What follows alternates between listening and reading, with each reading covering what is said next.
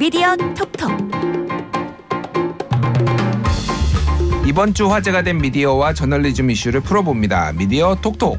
정상근 기자 나왔고요. 오늘은 미디어 오늘 조준혁 기자와 함께합니다. 안녕하세요. 안녕하십니까. 예. 일단 새해 복 많이 받으십시오. 아, 네. 새해 복 많이 받으십시오. 새해 복 많이 받으십시오. 네, 혹시 여기 호랑이띠 있으신가요? 아니요, 저는 아닙니다. 호랑이띠 저도 아닙니다. 아니군요. 네. 예, 제가 호랑이띠입니다. 죄송하고요. 아, 네. 아, 몇 바퀴 돌았는지 가늠이 되네요. 대충 견적 나오죠. 몇 바퀴인지. 네, 예. 네. 그래서 저는 이제 흑호의 해라고 뭐 그러더라고요. 흑호가 맞나요? 네, 맞습니다. 검은 호랑이. 이게 왜 흑호죠? 저 잘 몰라서 그러는데 그게. 이게 그 육식간지에는 그 오행에 따라서 색깔이 부여가 된다라고 하더라고요. 그래서 그렇군요. 올해가 이제 그 검은색 해라고. 예. 몇 년 전에는 막 이제 황금돼지 막 그런 말 있었잖아요. 그렇죠. 예. 그때는 이제 노란색에 해당돼서 그래서 이제 황금돼지 막 이렇게 불렸었고. 주역에 정통하신가요 혹시? 정통하지는 않고요. 예. 슬쩍 네. 요 정도만 알고 있습니다. 알겠습니다. 예. 박서영 기자가 개인적인 사정으로 인해서 오늘 조준혁 기자가 처음 나오셨어요. 어떠신가요, 조준혁 기자님? 일단 늘 즐겨 듣던 아고라 이렇게 불러주셔서 감사하다는 그렇구나. 말씀 먼저 드리고 싶습니다. 네. 즐겨 들으셨다라니까 네. 빈말 아니시죠? 아이, 그럼요. 예, 팟캐스트 팟빵 늘 이렇게 즐겨 찾게 해놓고 듣고 있었습니다. 그렇군요. 네. 자, 오늘 미디어 이슈 일단 공수처의 통신조회 논란 한번 짚어보도록 하겠습니다. 이게 정치권에서도 이슈고 언론계에서도 이슈였는데 요거 좀 간단히 어떤 내용인지 설명을 좀 해주시죠. 네, 뭐 처음 불거진 것은 이제 언론에서 문제를 제기를 했었던 거고요. 그 이게 고위공직자범죄수사처가 이 수사하는 과정에서 이 언론인들의 이 통신조회를 했다. 그 이제 통신조회라는 게 어떤 이제 영장이 필요한 게 아니고 그 영장 없이 어떤 그 수사 대상이 그 누군가와 이제 통화를 했는지 이제 그 내역을 통신사에 이제 물어봐서 그 명단 정도로 이제 추리는 행위거든요. 그렇죠. 그러니까 누군지 전화 통화 내역에 번호만 있는데 이건 누구지?라고 하고 통신사에 물어봐서 이 사람의 주민번호 이름까지 알아내는 거잖아요. 네, 그렇습니다. 예. 그러니까 뭔가 누군가의 범행이 의심됐을 때 이 사람의 통화 목록을 보고 이 상대방이 누구지? 이 전화번호가 누구 전화번호지? 이 정도를 이제 알아내는 이것이. 인데 근데 언론계에서는 이 상당히 좀 문제라고 지적을 하고 있죠. 일단 굉장히 좀 광범위하게 이 통신조회가 이루어졌고 또 최근에는 이제 정치권으로 불거지면서 이 국민의힘 의원 뭐 상당수가 통신조회를 당한 것으로도 알려졌고 또 이제 윤석열 후보라든지 이제 김건희 씨도 통신조회를 당한 것으로 알려지면서 특히 이제 국민의힘에서 뭐 이제 그 조직까지 하나 새로 만들면서 상당히 강하게 반발을 하고 있는 중입니다. 혹시 두 분은 뭐 통신사에 요청해 보셨나요? 내 거 조회됐는지 여부? 요즘 유행이더라고요. 저도 그래서 한번 해봤는데 예. 저는 다행히 아무도 조회를 하지 않았더라고요. 네. 그렇군요. 분발하셔야 되겠습니다. 이거 통신 조회 한번 안 당하면 일 안 하는 거 아니야? 뭐 이런 얘기들이 있더라고요 요즘. 그러게요. 네. 알겠습니다. 근데 이제 방금 말씀하셨듯이 정치권에서도 지금 공수처 뭐 폐지 뭐 이제 사찰 논란까지 있는데 언론에서도 처음에 TV조선이 보도를 하면서 이제 알려졌고 이게 근데 약간 국제 문제로 지금 불거지고 있는데 외신 기자들도 상당히 통신조회를 당해서 일본 아사히 신문이 해명을 요구를 했습니다. 네, 국내 기자들이 통신조회를 당한 사실을 계속 확인을 하니까 이제 외신 언론사에서도 이 통신조회가 이루어졌는지 확인을 하고 있는 모양이죠. 그런데 아사히 신문의 이 서울지구 소속 한국인 기자가 그 관련해서 이제 문의를 했는데 이 통신조회를 받은 것으로 확인을 하고 이제 좀 문제가 있다라고 해서 해명을 지금 요청을 한 상황입니다. 그렇군요. 이게 근데. 외신 기자들은 왜 들어갔을까요? 저는 잘 모르겠는데 이제 뭐 통화 내역이 있으니까 이를테면은 지금 공수처에서 하고 있는 게 고발 사주 의혹도 있고 네. 뭐 몇 개가 있으니까 그 중에서 참고인이나 피고인 중에 이 기자랑 통화한 내역이 있으니까 아마 들어갔을 가능성이 있는데.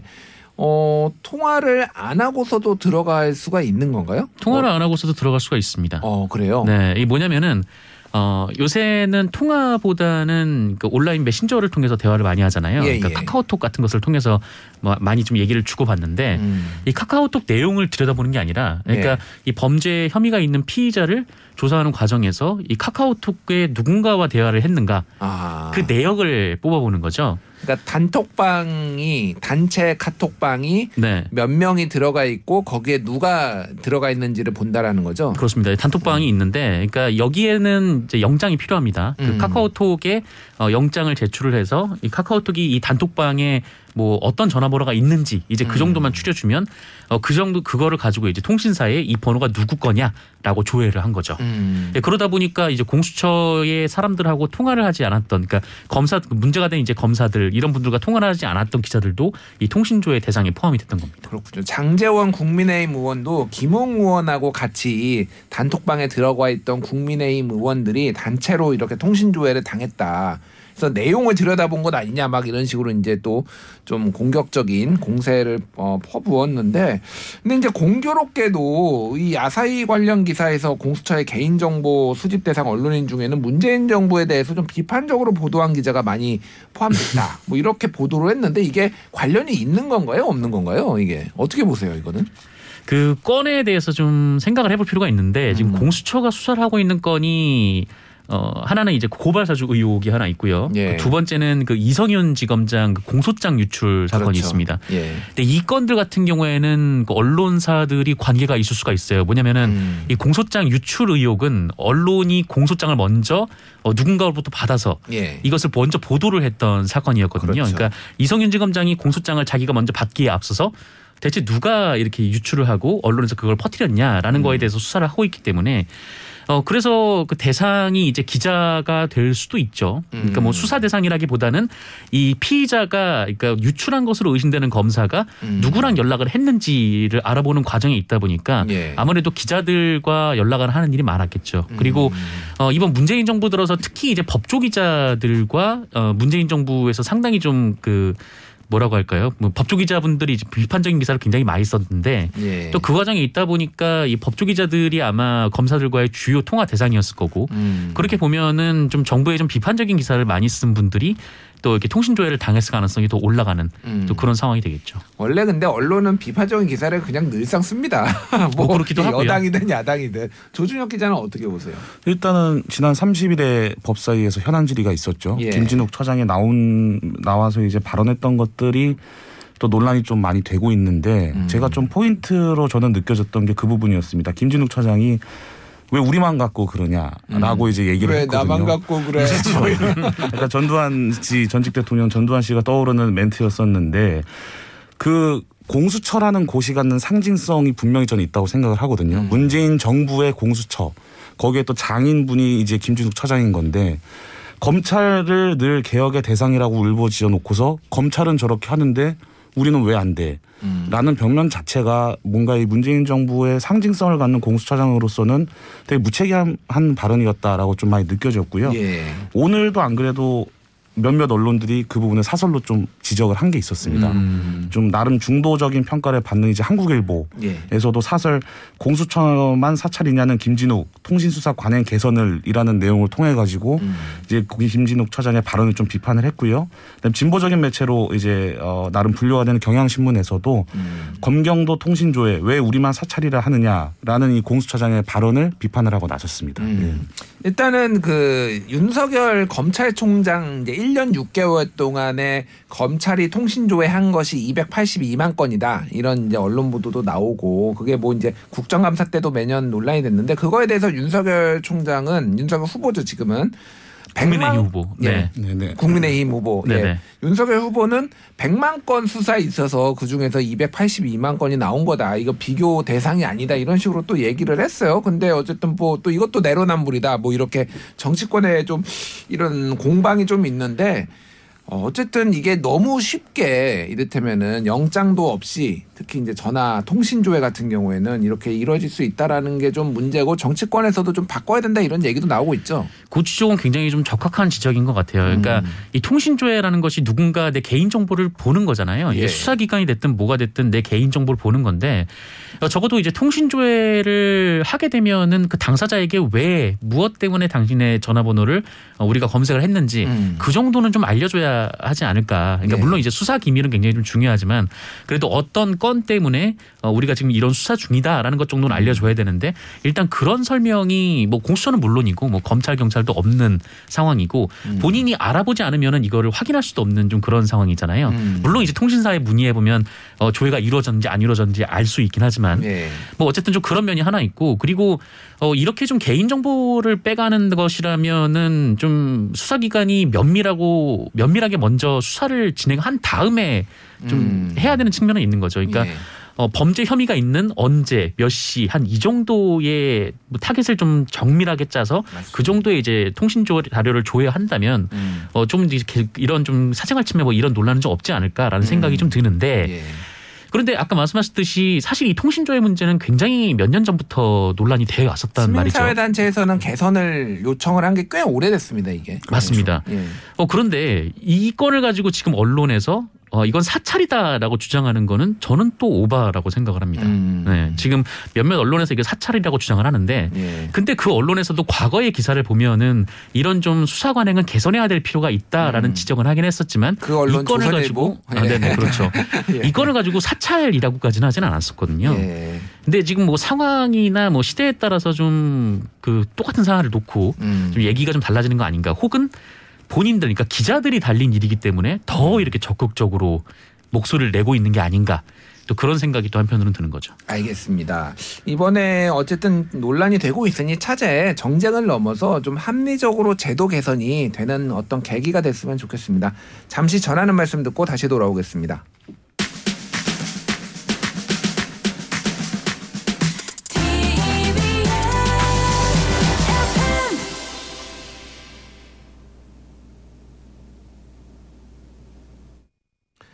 TBS 아고라 저는 김준일이고요. 오늘 미디어 톡톡 정상근 기자 그리고 조준혁 기자와 함께하고 있습니다.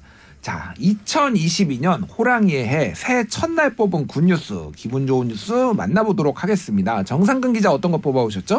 저는 언론사의 뉴스는 아니고요. 예. 한 유튜브 채널에 채널을 좀 가져왔습니다. 뭐냐면 최근에 가장 좀 화제가 됐던 유튜버였죠. 예. 3프로TV를 가져왔어요. 예. 이 대선 후보들 그러니까 윤석열 후보 그리고 이재명 후보 이렇게 초청해서 뭐 일종의 좌담을 했는데 예, 예. 굉장히 화제가 많이 됐죠. 며칠 전에 본 것만 해도 그 이재명 후보는 300만 조회수를 넘겼고 지금은 한 400만 정도 되는 걸로 넘겼더라고요. 네. 네. 그리고 또 윤석열 후보도 200만을 넘긴 걸로 제가 지금 이렇게 알고 있는데 아마 지금은 더 올라갔을 겁니다. 근데 참 이런 거 보면서 참 많은 생각이 좀 들었던 게 일단 그 한국 언론이 그러니까 정책 선거에 대한 주문을 많이 하는데 예. 정작 이제 정책에 대해서는 잘 주목을 하지 않는 좀 그런 행태가 있어요. 그리고 설령 정책에 대한 기사를 잘 쓰더라도 이것이 포털에 노출이 안 되면은 잘 사람들이 닿지 않는 또 그런 결과적인 것도 있는 것 같습니다. 그래서 이런 상황이 우리나라에서 정책 선거를 좀 어렵게 만드는데 그런데 이 3프로TV가 이 정책에 대한 질문만으로 이 두 대선 후보의 그 출연 시간을 꽉 메웠거든요. 특히 이제 이 3프로TV라는 곳이 뭐 이제 실물 경제를 주로 다루는 곳이다 보니까 뭐 주식이라든지 뭐 부동산 뭐 이런 좀 이렇게 사람들이 좀 현실적으로 가깝게 느껴지는 그런 경제 이슈들을 중심으로 질문을 짰고 거기에 대한 대선 후보들의 답을 듣게 된 거죠. 예. 근데 참 이런 거 보면은 그 모르겠습니다. 이게 뭐 포털이라는 환경 때문에 이 정책 기사가 잘 대중들에게 닿지 않는 부분들이 있을지 모르겠지만 한국 언론이 이 정치 기사를 어떻게 접근을 해야 되는가에 대한 고민도 함께 던져줬다라고 봐요. 그러니까 뭐냐면은 그러니까 지금은 이제 우리나라의 언론들은 그 정치 팀을 만들어서 그 국회 출입하는 기자들을 배치한 후에 이 대선 후보들을 쫓아다니면서 이제 그들을 중심으로 일어나는 일들에 대해서 기사를 쓰곤 하잖아요. 그렇죠.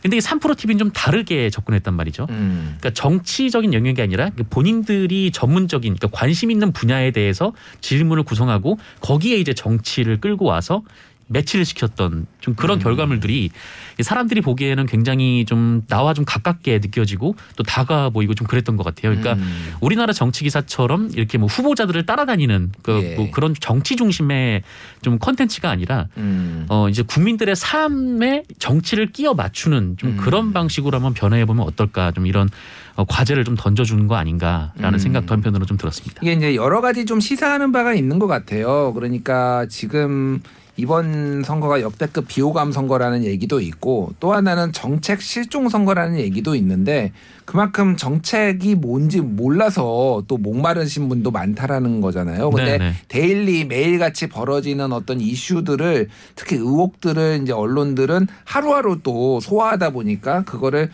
어떤 정책들을 폭넓게 보여주지 못하는 거 하나 그리고 정책들을 검증한다라고 해도 뭐 사회 분야, 뭐 복지 분야 경제 분야 뭐 이런 식으로 다 쪼개가지고 또 이렇게 보려고 하면은 신문사들이 그런 식으로 검증하잖아요. 또 보면은 이제 지면에 쓰면은 그런 것들이 조금 부족해 보인다라는 건데 여기에는 경제에서도 특히 이제 실물 경제 돈 버는 것만 집중적으로 이제 파고 들었는 것에 대해서 어떤 갈증을 좀 해소해 준 거 아니냐 이런 지적들이 있더라고요. 조주혁 기자는 어떻게 보십니까? 그 방송사 얘기를 또 안 할 수가 없을 것 같은데 결국에는 유튜브라는 시장이 만들어지면서 가장 피해 아닌 피해를 입고 있는 곳이 지금 방송사라고도 볼 수 있는 상황인데요.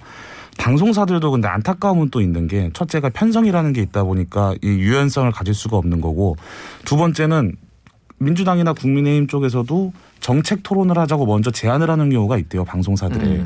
그럼 방송사들은 광고가 붙어 있다 보니까 서로 부동산 정책 토론을 하고 싶어 한다고 합니다. 아. 그런 것들이 수요는 있는데 그런 경제 문제라든가 광고 문제라든가 편성 문제 같은 것들이 겹치면서 방송사에서는 이뤄질 수 없는 실험이 결국에 지금 유튜브 시장으로 옮겨갔다고 봐야 되겠죠. 그렇군요. 근데 어쨌든 방송사들도 유튜브 온리 뭐 이런 콘텐츠가 있고 채널도 있잖아요. 그렇다라고 그렇죠. 본다라면 좀 더 유연성을 발휘하고 거기에서 있는 거를 또 뭐 편집을 해가지고 뭐 TV에 내보낸다든지 요즘은 잘 안 쓰는 말인데 원소스 멀티유스 뭐 이런 것들을 좀 적극적으로 실험을 해봐야 되는 게 아닌가 그렇게 보여집니다. 알겠습니다. 이것도 아마 새로운 트렌드인 것 같고 앞으로도 이런 비슷한 얘들이 좀 많이 벌어질 것 같아요. 한번 지켜보도록 하고요.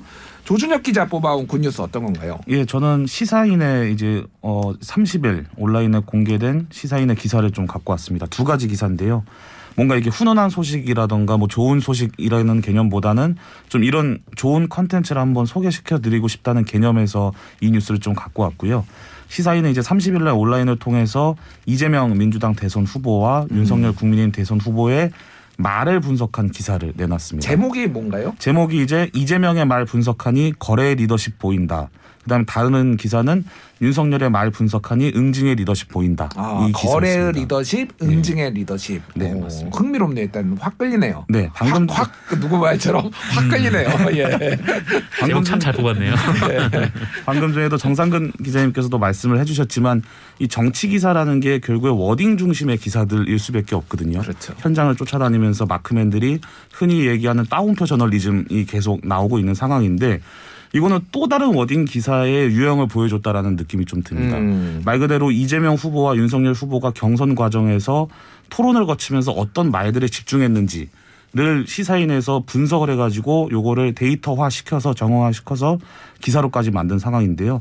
짧게 내용을 또 소개를 시켜드리면은 이재명 후보 같은 경우에는 추상적인 단어보다는 구체적인 방법론. 말 그대로 실무형 정치인이다 이렇게 좀 평가를 하고 있고요. 네. 그다음에 자신의 경험을 내세우면서 성과를 강조하고 있다. 이렇게 좀 시사인에서 좀 정리를 했습니다. 그래서 이재명의 담론 지도라는 걸 또 만들어놨더라고요. 예. 담론 지도를 보면은 이념형 정치인은 아니다.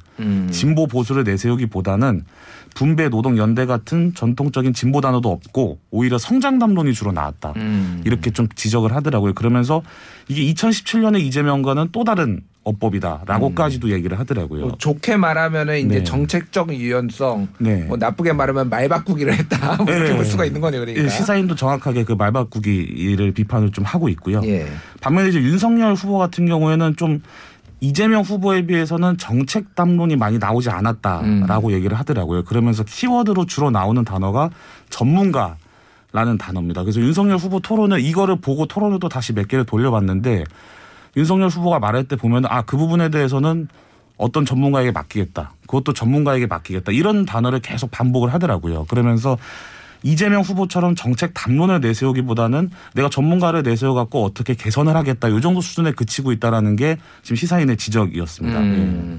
일단은 한번 뭐 우리 청취자분들 한번 읽어보시면 좋을 것 같아요. 저는 솔직히 아직 못 읽어봤어요. 이거 바빠가지고 못 읽어봤는데 지금 오늘 가서 바로 읽어봐야 될 것 같고 이게 일종의 이제 데이터 저널리즘이잖아요. 그렇죠. 어떤 뭐 데이터들을 모아서 뭐 네트워크 분석을 통해서 이제 연결망 분석을 통해서 어떤 것들이 이제 더 많이 나왔고 이게 어떤 의미가 있는. 있는지를 하는 건데 사실 이런 것들을 언론이 좀 많이 해줄 필요는 있어요. 이런 것들이 좀 잘만 하면은 굉장히 많은 또 새로운 의미들을 주지 않습니까? 그렇죠. 이 대표적인 이 주간지의 매력이죠, 이게. 네. 그러니까 뭐 매일같이 그러니까 시시각각별로 올리는 기사들도 뭐 가끔 중요한 기사들이 있긴 하지만 좀 이렇게 좀 대선 같은 이렇게 우리 사회의 그 변화, 그 사회의 큰 변화를 좀 이끄는 좀 그런 일들이 달려 있다면 좀 이렇게 호흡을 좀 길게 가지고 좀 이렇게 뭐 그냥 단순히 대선 주자들의 말을 전달하는 게 아니라 이 대선 주자들의 말 속에 뭐 어떤 함의가 있는지 좀 이렇게 분석하는 기사들은 정말 좋은 것 같습니다. 예, 예전에 이제 뭐 청관율 기자 지금은 얼룩소라는 이제 플랫폼으로 옮겼지만은 일배를 분석한다든지 이런 거 원래 굉장히 잘했어요.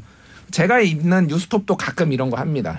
가끔 이런 거 하는데 좀 더 새로운 관점으로 저도 한번 해볼까 생각이 드네요.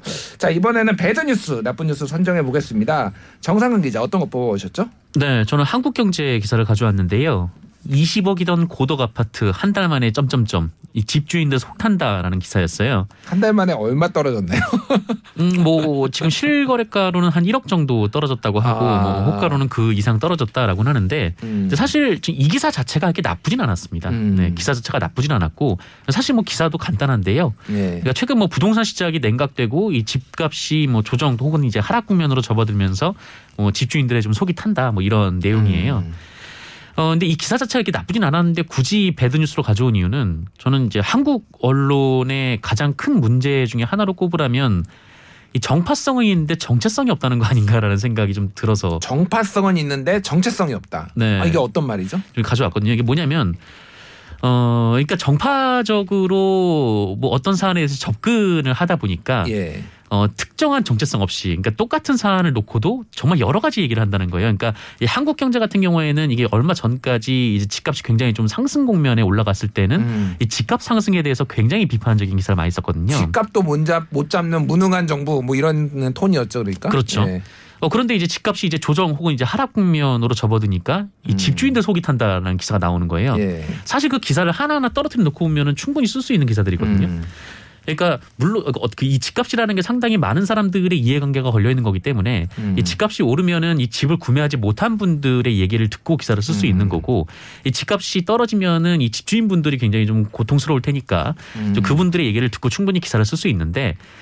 그런데 뭐 어떤 기준 없이 그러니까 명확한 원칙 없이 이것이 계속 반복적으로 한 매체에서 기사가 나오게 되면은 보는 사람들 입장에서는 굉장히 좀 헷갈리고 네, 이 매체가 무슨 말을 하고 싶어 하는지 잘 모르겠고 좀 그렇게 느껴질 수 있는 거죠. 그래서 그렇군요. 이 기사 자체가 나쁘다기보다는 좀 한국 언론의 좀 그런 특성이 보이는 것 같아서 이 기사를 좀 가져왔습니다. 이게 뭐 하루 이틀이 아니고 사실은 이런 게 너무 많잖아요. 예를 들면은 뭐 방역 때문에 텅 빈 광장 그리고 그게 제일 심했죠. 예. 코로나19 관련 기사가요. 예, 코로나19 관련해서 그리고 뭐 방역에도 불구하고 바글바글한 뭐 광장 뭐 이런 것도 있었고 예전에 백신 관련해서 코로나19 백신이었나요? 그때 안전성 문제 때문에 정부가 검토하느라고 수급을 늦게 하니까 안전성 따지느라 수급 늦게 한 정부 비판을 했는데 다음 날에 갑자기 계약을 하니까 안전성도 안 따지고 네. 성급하게 계약한 정부 이렇게 바로 나가. 하루 차이였거든요. 그게 기사가. 근데 진짜 이게 황당한 게 예. 같은 매체에서 똑같은 매체예요. 심지어 그게. 뉴 뭐 1, 2 뭐 이런 데하고 몇 군데가 그렇게 써서 문 뭐 일보 뭐 이런 네. 데도 썼는데 그렇게 얘기하면 다 알지 않나요? 어딘지. 아, 그런가요? 네, 저는 잘 모르겠습니다. 아, 저는 뭐 팩트를 얘기하는 저는 뭐 없는 걸 얘기하는 사람은 네, 아니니까. 그렇죠. 예, 뭐 사실 근데 이제 중요한 거는 그런 것 같아요. 개별 기자들은 또 최선을 다해서 쓰고 있는데 이 안에 데스크들은 또 그런 것들을 조율을 좀 해줘야 되는데 그런 부분들이 진짜 아까 말씀하셨듯이 이런 경주마처럼 뭔가 깔려고 하기만 하다 보면은 이게 바깥에서 보기에는 일관성 없어 보이고 요즘 그리고 독자들 뭐 시청자들이 굉장히 어떻게 보면은 눈이 높아지시고 이런 거 다 긁어 모아서 또 짤로 만들거든요. 그렇죠. 예, 언론 신뢰도를 낮추는 어떤 계기가 아닌가 그렇게 보여집니다. 알겠습니다. 조준혁 기자가 골라온 나쁜 뉴스 어떤 건가요? 마침 백신 뉴스입니다. 아, 백신. 네. 예. 뉴스원의 기사고요. 민영 뉴스통신사 뉴스원의 기사고요. 제목은 화이자 467만 6천 회분 당초 예정보다 2시간여 지연 도착. 이라는 제목의 기사입니다. 아, 그렇군요. 제목에서부터 많은 게 이제 좀 느껴지는 기사인데요. 기사 내용을 좀 살펴보면 코로나19 예방접종 대응 추진단에 따르면 이날 오전 11시 55분 K8518 항공편을 통해 도입되려던 화이자 개별 계약 물량 487만 6천 회분이 오후 2시 10분에 인천공항에 들어온다. 추진단은 항공편이 약 2시간여 지연 도착될 예정이라고 밝혔다라는 내용인데 2시간 정도 비행기가 지연되거나 연착되는 일은 좀 허다한 일이죠. 네, 그렇죠. 예, 그런데 네. 마치 화이자 백신이 어마어마한 기간 늦게 딜레이돼서 도착하는 것처럼 제목을 지금 뽑아낸 상황. 의도가 뭔지 너무 명확한 기사라고 저는 생각을 하고요. 예, 예. 또 뉴스원이라는 곳 자체가 존재의 이유가 결국엔 통신사. 라는 곳인데 대한민국에서 뭐 연합뉴스, 뉴시스, 뉴스원 요 정도가 좀 나름 이름 있는 통신사로 분류가 되는데 통신사의 존재 목적은 이 기사가 도매로 활용되는 것이지 않습니까? 다른 언론사가 많이 받아야죠. 그러니까. 그렇죠. 예. 이 기사를 받은 언론이 단 한 곳도 없었어요. 아, 그래요? 네. 그러면은 다른 언론에서도 이 기사를 봤을 때는 기사로서의 가치가 없었다라고 저는 판단한 거라고 생각을 하거든요. 예.